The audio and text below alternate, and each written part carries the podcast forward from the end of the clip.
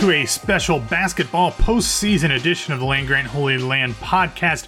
My name is Matt Tamanini. I'm joined by Gene Ross. We are just minutes after one of the most frustrating men's basketball games you will ever see that actually ended with an Ohio State W. Gene, what the absolute f- happened in that game in the last minute 38 seconds? Yeah, you know, we got the, uh, we've been calling it in our Slack group the Ohio State basketball experience, and we got every bit of that. So, uh, you know, they, oh they God. led, they led wire to wire. You know, they never, they never let up the lead, but uh, you wouldn't know it based on, you know, how, you know, all of us and like I'm sure all of you at home were reacting to it just because, you know, it, it was one of those games where Ohio State felt like they were on the verge of a blowout win, and at the end, it, it came down to a final shot. Yeah, so what we're going to be doing throughout the uh, basketball postseason is after every game, we're going to be bringing you a quick, short 10 15 minute podcast where we recap the win and then talk about what game lies ahead until Ohio State cuts down the nets and eventually wins the national championship. And then we know that their next game won't be till next season. So we are talking about Ohio State's second round Big Ten men's basketball tournament victory over the Minnesota Golden Gophers. Ohio State won 79 to 75. As Gene mentioned, they did not trail in this game. They had the lead for 39 minutes and 40 seconds of the game. That's because it was tied nothing nothing for the first 20 seconds.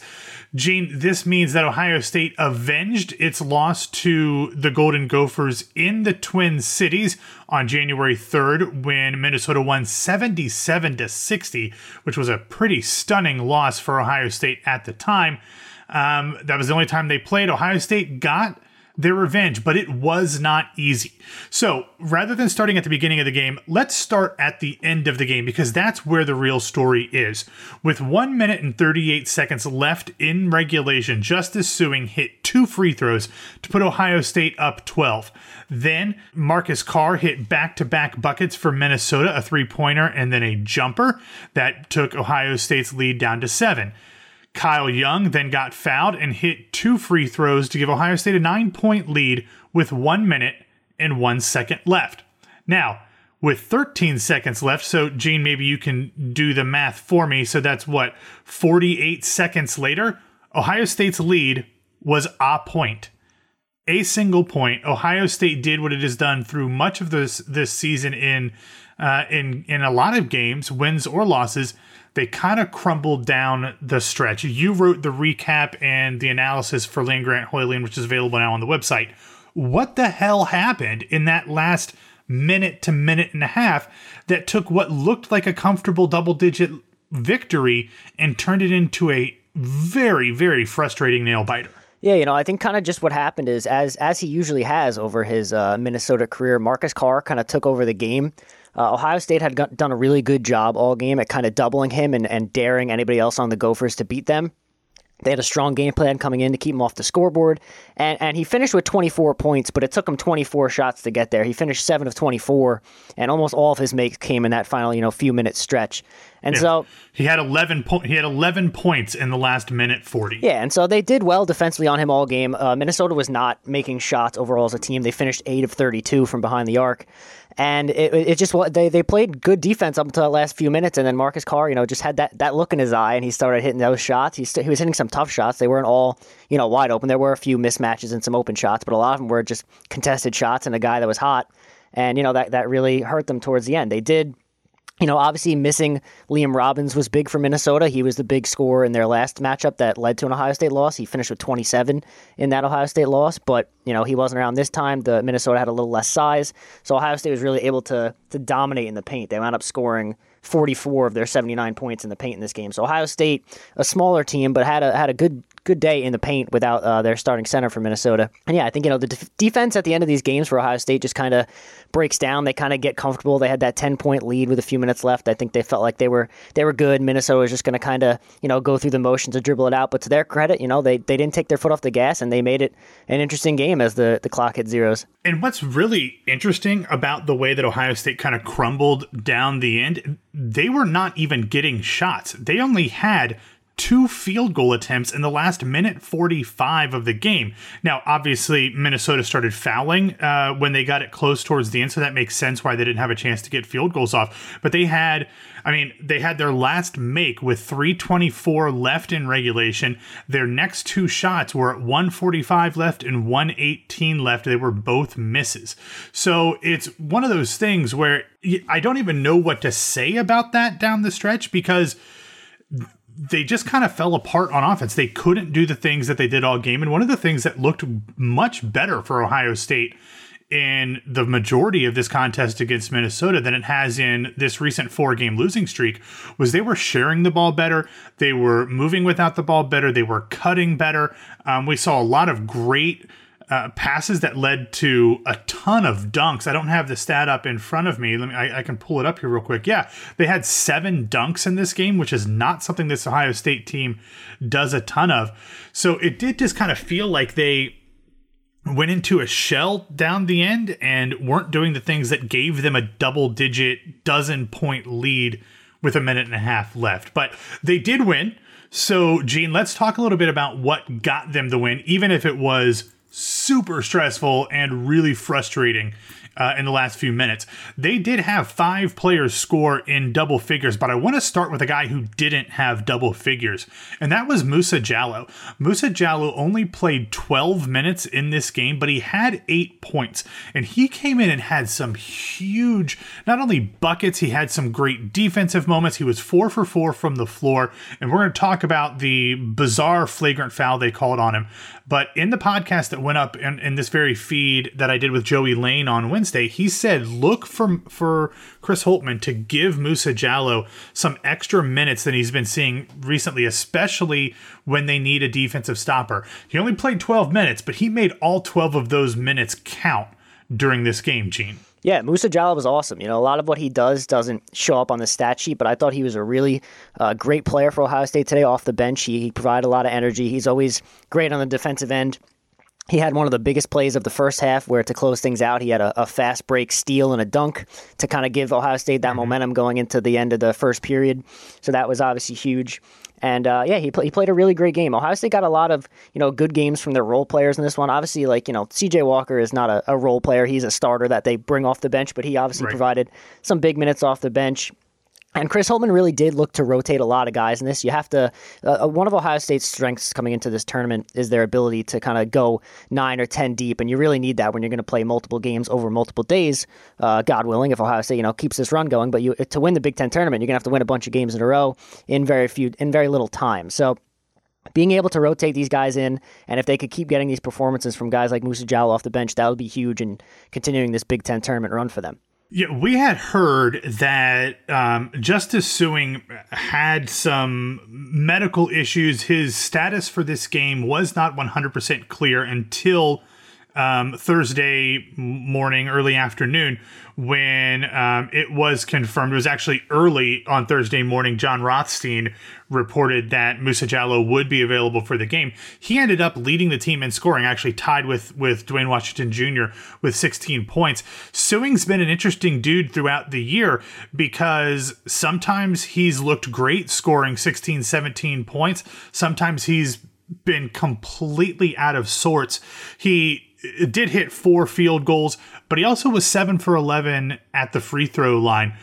How how important is Justice Sueing's production going to be in your mind for what Ohio State does in the rest of the Big Ten tournament and potentially into the NCAA tournament as well? Yeah, Justice Sueing is obviously a super important player for this team, and I actually I really like Justice Sueing but he has he has these moments where he just kind of has these lapses in, in, judgment at times. So like you know we saw it obviously the biggest one was in the Michigan game when he threw the behind the back pass, uh, and there's just sometimes on defense where he just kind of seems a little lost and like he'll let his man get by him pretty easily.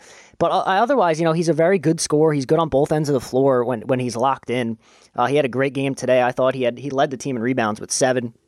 So he looked really good out there. He did miss uh, two huge free throws down the stretch, which you know wasn't great, but I thought yeah. overall he played well. And then just going back to Washington, you know, Washington caught a lot of flack for the way he played at the end of the Illinois game. You know, he kind of forced some shots and took some shots early in the shot clock that he, he shouldn't mm-hmm. have in the end of that game. But he was really efficient today. He finished six of nine. He was tied with Sueing with 16 nice. points. He had four assists. Yes, of course, nice. Uh, and yeah, he had four assists, uh, which was you know right on right behind Walker, who led the team with six. And both those guys are really the keys to Ohio State. Obviously, Liddell is their leading scorer, and he, he didn't have his greatest game today. He finished with 14 points on 5 14 shooting. But, you know, to, to kind of take some of the stress off Liddell and needing to score and be the team's big man, it's really important that guys like uh, Sueing and Washington play well at both ends of the floor for this team if they want to make a run in, in both this tournament and the NCAA tournament. Yeah, I had in that conversation that I had with Joey Lane earlier this week, it was really interesting to me. We, we had a conversation about how important big men were um, in this conversation with teams hoping to win conference and NCAA tournaments. And Joey said that really it's overblown um, because of the defensive matchups that a smaller four, who is masquerading as a five, and, and Liddell, um, the the mismatches that he can create are more valuable than the ones that are created by him guarding a big, um, you know, a true center like we're going to see in Purdue or um, or Illinois or Iowa. Um, Michigan to a lesser degree, but um, you know, EJ Liddell is going to be the guy who gets a lot of the attention. But to me, and I've said this on Twitter from the land grant account, like he's not the MVP of this team. Like Duane Washington Jr. is by far the most valuable player on this team in my mind because he can do it in a lot of different ways. Liddell, yes, can step out, but he is somebody who needs a lot of, uh, of shots sometimes.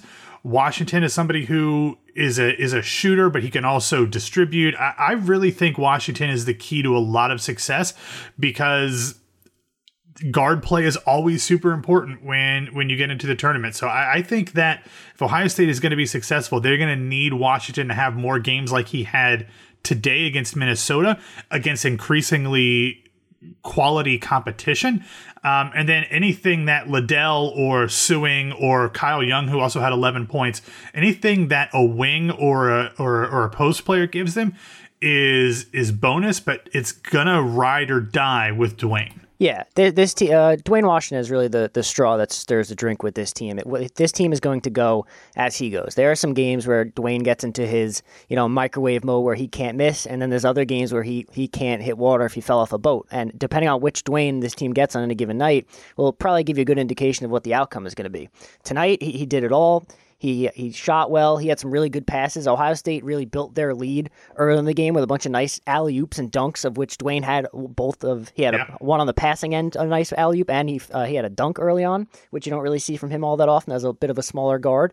But yeah, I, I, totally agree. If Duane Washington isn't the most valuable player on this team, he's certainly the most important just because how he plays is is how this team is going to go. If he's having a good night, Ohio State's in good shape. If he's off, it's it's going to be a struggle out there. Yeah, he got a lot of flack from Ohio State fans at the end of January where he went for 9 points against Wisconsin, uh, 8 points against Mich- uh, Penn State and 8 points against Michigan State. Um, and people kind of thought, "Oh, he's he's not very good. He shot like horribly. It was like five for 30 in those games combined, doing the math really quickly. He looked really bad. But since then, he's been stellar, going for double digits in every game but one. That was the the Iowa game, getting 30 points against Michigan. Um, so I mean, I, I, I'm constantly impressed by the growth that we've seen from him over three years. That's not to say anything bad about EJ Liddell, who's had a tremendous sophomore season. I'm excited about having both of them back next year, hopefully. Um, but that does mean that with Ohio State's win on Thursday, they are going to need to uh, get production from just about everybody on the team because that means they are taking on number four Purdue uh, in what I guess is the quarterfinals of the Big Ten tournament on Friday. They played Purdue twice this season. The first game was in mid December on the 16th. It was at Mackey Arena. They lost 67 to 60. Then they played again in mid January, about a month later on the 19th. They lost 67 to 65 um, uh, at Value City Arena. Neither team got to 69, so I guess the Tate and uh, and Titus idea of getting to 69 to win um, didn't come into play there. But what is Ohio State going to have to do against Purdue, who has some of those big men that we talk about uh, we talked about earlier. What is Ohio State going to need out of this team to get another signature win and essentially cement a number two seed in the NCAA tournament on Friday afternoon? Yeah, and in both of those first two meetings, they, they really got killed by Purdue forward Trevion Williams. Uh, Williams is a very good player. He's probably one of the best passing bigs in the conference, if not in the country. Um, he, he plays like he, he passes like a guard. He makes some crazy, you know, behind the back, no look passes, and it's tough to guard him because he could score so well. So once he gets down in the paint, you're really like Ohio State's looking to double him because he's got size on him. But once you do that, he just finds a way to slip these passes through the lane and get it out to a guard or someone for a three, and he's just able to kill you in so many ways. So it's obviously, you know, there's not a guy on Purdue that Ohio State's gonna have to guard like Marcus Carr. They don't really have a, a high scoring, uh, electric kind of guard like that, but Trevion Williams is their guy. That's going to be the one they're going to want to focus on, but it is going to be a tougher to guard. It's, it's tougher to have a game plan defensively against a guy like that who's also so good at passing and creating opportunities for his teammates rather than a guy like Carr where you're really just worried about him, you know, dropping 30 on you. So it's going to be interesting.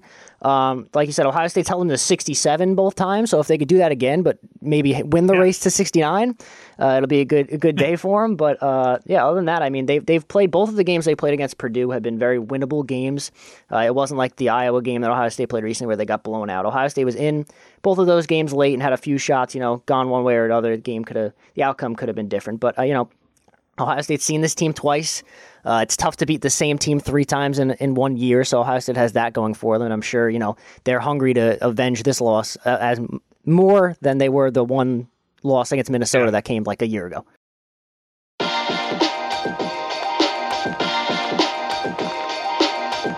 Well, I want to do a real quick run through some of these other stats um, just to kind of put a cap on the Minnesota victory. I said there were five players in uh, double digits for Ohio State. I mentioned Washington and Sueing both had 16. EJ Liddell had 14. Kyle Young had 11.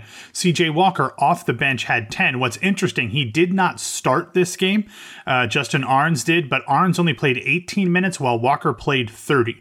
So it kind of looked more like the rotation of before Walker injured um, his uh, thumb thumb ligament. So um, Ahrens has pretty much disappeared down the stretch this season after looking like one of the best shooters in the country. It'd be nice to have him kind of find his hot streak again at some point in the postseason.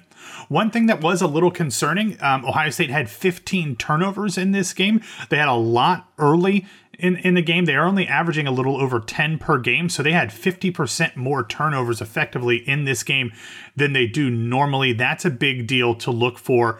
Um, Ohio State did give up 20 second chance points to Minnesota in this game, which is not usually a recipe for success. But like you mentioned, they had 44 points in the paint, which is super interesting for a team that doesn't have a ton of traditional bigs. Obviously, Liddell and Young can score down low, but they, like I said, they had seven dunks. Um, one of those, I think, is a quote, uh, an air quote dunk from Ahrens, um, one of his very few two point attempts on the season. It was more like a layup. It looked like he was afraid to touch the rim, but it ended up being a really good game um, for a lot of guys. That, but that last minute and a half really, really was scary. And I don't know about you as you were writing that recap, but I was on Twitter and like a lot of fans, I just kind of assumed the worst um, for from the last minute and a half of this game. Yeah, I, I, generally assume the worst when things like that start to happen, especially from you know what we've seen from this Ohio State team as of late. I'm sure you know the thoughts of that losing streak were starting to creep into their minds late in that game, but they were able to get it done. Um, just going back to the turnovers, their 15 turnovers were actually the second most they've had all year. They only they only had more than that once yeah. more against Penn State earlier in the year. So that that was a little uncharacteristic. There were a lot of those. And yeah, I mean, Ohio State would love to get something from Justin Ahrens. He has really done almost nothing in the past five games, including this one. He's hit three threes over the, that five game stretch. And if he's not hitting threes, he doesn't really do a ton else out there on the court. He's okay at best defensively. And he, like you said, he, he doesn't shoot two pointers. So if he's not hitting threes, he's not providing much out there. And that's probably why we see, you know, Walker getting more of those minutes than him, especially in crunch time. And so uh, it's not really his fault per se. Teams are really stuck on him like glue out there defensively because they know how much of a sharpshooter he yeah. is from three. But if the, if he could start getting going again and start knocking some shots down, that'll be big for Ohio State moving forward. And yeah, you know they just gotta they gotta clean some things up. Obviously, rebounding is is tough to fix when you're just a smaller team, but they obviously would love to not let up so many second chance points. It kills you to have to play defense twice or three times on one possession. It's hard enough to get one stop in a row than it is two or three. But yeah, so you know, just just the little things. It, it all adds up to wind up in a game where you're winning by 10 the whole game and it comes down to a, a final shot at the buzzer. It's just you got to clean some things up. I'm sure Holtmann will get his guys ready to go, and they've got another one to bounce back and get out there tomorrow and win one. Yeah, so Ohio State will play on Friday in the quarterfinals of the Big Ten men's basketball tournament. The game will be slated for probably roughly two o'clock, like it was on Thursday. How this works is they will play 25 minutes after the conclusion of the number one Michigan versus number eight Maryland game. Maryland beat Michigan State in uh, the second round in the first game of the day on Thursday. So it'll be Maryland versus Michigan at 11:30 a.m. on on the Big Ten Network. Ohio State versus number Purdue, which will be the four-five matchup, will be 25 minutes later. And then in the evening, number two Illinois will face the winner of number seven Rutgers and number 10 Indiana, which will play on Thursday night, probably around the time that this podcast gets published. And then in the nightcap on Friday, number three Iowa will play the winner of Thursday night's game between number six Wisconsin and number 11 Penn State. Gene, this was fun. You want to do it again tomorrow? Yeah, I'd like to. Hopefully in a, you know, just as chipper of an attitude as we are today. Well, maybe hopefully more. Maybe we don't have to have a, uh, a, minute. I, would like to write a recap that I don't have to stress down the down the stretch like that. Oh my god, I'm so tired of it. I'm so tired of it. It can we just have a nice easy win at some point, please? Also, and before we wrap up, the the, the flagrant foul on Musa Jallow. Oh yeah, we have to talk about these. Sorry, it was one of the most ridiculous things I've ever seen in a basketball game. This man literally got called for a flagrant foul on a box out. I mean, I understand the definition of the flagrant foul is like excessive contact or something. And I understand why that looked like it was bad. The guy was up in the air. Musa was, you know, had his butt in him like you do when he's boxing out. I don't think anything in that that replay though shows that he knew that the guy was in the air when he made contact with him. I think he was just trying to get position and he so played that up when he was laying on the floor. I don't remember who the guy who got the foul call was, but he was laying on the ground acting like he was hurt. He was probably hurt. He took a little bit of a shot, but man, that was LeBron level. That was It was Trevor Lawrence. It was a Trevor Lawrence Fiesta Bowl move. Yeah, it was just it was brutal. I mean, it was really brutal. And then of course, Ohio State had the the flagrant foul called on Minnesota, where again, don't remember who it was. Um, uh, for Minnesota, went up for a layup or a dunk, and with his offhand, um, kind of punched EJ Liddell in the face. That was far more uh, egregious of a flagrant foul. Unfortunately, they called it, but there were a few others that they could have called as well. But um, Big Ten refs, man. I mean, I know technically there's no such thing as Big Ten refs because they work regions and they can work for multiple conferences, but Big Ten refs. Gotta love them. Can't live with them. Can't live without them. Do you gotta love them? No, I, you I'm don't. not sure if you, you have don't. to.